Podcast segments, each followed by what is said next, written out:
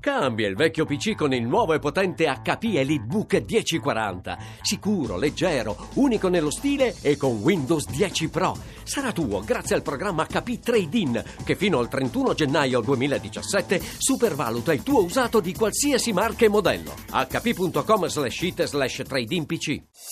Voci del mattino.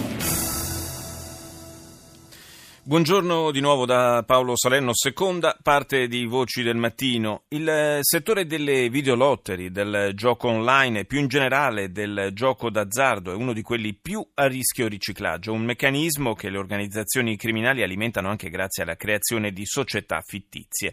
Rita Pedizzi ne ha parlato con Michele Riccardi, ricercatore del centro Transcrime dell'Università Cattolica di Milano, che oggi in collaborazione con l'Unione Europea presenta uno studio su questo tema.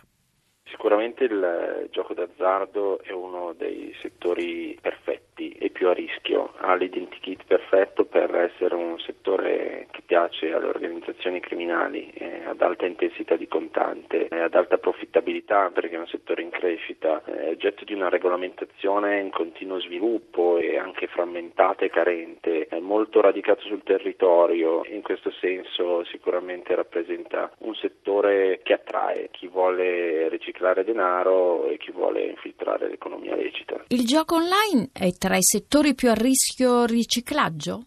Solo quello online, diciamo che tra i risultati preliminari di una ricerca europea che peraltro verrà presentata proprio oggi a Milano in Università Cattolica, il gioco d'azzardo, il settore delle scommesse, quello della videolottery emergono tra i settori più a rischio. Quello online presenta ulteriori problematiche legate proprio alla difficoltà a tracciare fisicamente le piattaforme dove poi questi giochi operano e quindi c'è anche un problema di giurisdizione nazionale competente. Quali sono le zone più a rischio riciclaggio? Abbiamo evidenziato le aree provinciali più a rischio secondo una metodologia innovativa, tra queste emergono soprattutto le province del sud Italia, ma anche al nord ci sono delle aree che emergono più a rischio, menziono Imperia, menziono Prato e alcune province lombarde. A livello settoriale, accanto a questi nuovi settori emergenti come le scommesse videolottery ci sono i settori tradizionali come la ristorazione, l'edilizia che sono ancora importanti e centrali quando si parla di riciclaggio ed economia sommersa. Ci sono organizzazioni criminali che sono proprio specializzate nella creazione di società fittizie. Come si può agire dal punto di vista normativo? Questo è, è verissimo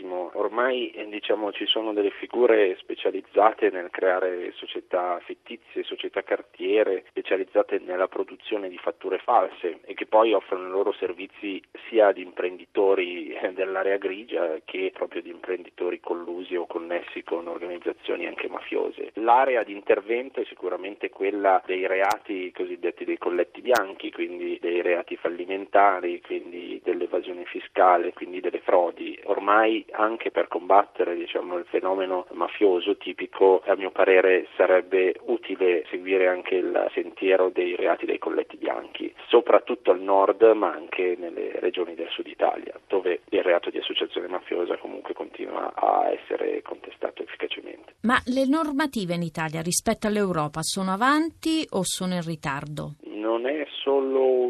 Questione normativa ma anche di come vengono implementate. Eh, in ogni caso bisogna dire che l'Italia ha appena avuto un giudizio molto positivo dal GAFI lo scorso anno nella sua valutazione del sistema antiriciclaggio italiano. L'Italia sta adeguando la propria normativa antiriciclaggio alla quarta direttiva europea e poi l'Italia ha una normativa anche di aggressione ai patrimoni illeciti, eh, quindi con la confisca che sicuramente è tra le più avanzate. Quindi da questo punto di vista l'Italia non è un paese dove si ricicla facilmente, esistono delle minacce dovute innanzitutto alla presenza di organizzazioni mafiose e eh, di un'economia sommersa molto elevata, ma i presidi ci sono, è chiaro che c'è sempre spazio per migliorare. I veri problemi a mio parere sono due. Quali? Da un lato ancora il caro vecchio contante che copre ancora un ruolo fondamentale quando si parla di riciclaggio e di attività criminali e ahimè l'Italia è uno dei paesi europei dove si usa ancora troppo contante, quindi eh, eh, sono varie ragioni, è una questione di mentalità anche nello scarso utilizzo di strumenti alternativi come le carte di credito e dall'altro il problema è quello di migliorare la possibilità di indagare e tracciare quelle società quei gruppi societari che si appoggiano anche a società registrate all'estero e magari in paesi offshore. Questo è un problema non solo dell'Italia ma di tutta l'Europa perché è difficile scambiare informazioni societarie tra paesi diversi, è difficile accedere ai registri di paesi quindi quando abbiamo schemi che si appoggiano a più paesi le indagini diventano sicuramente più difficili.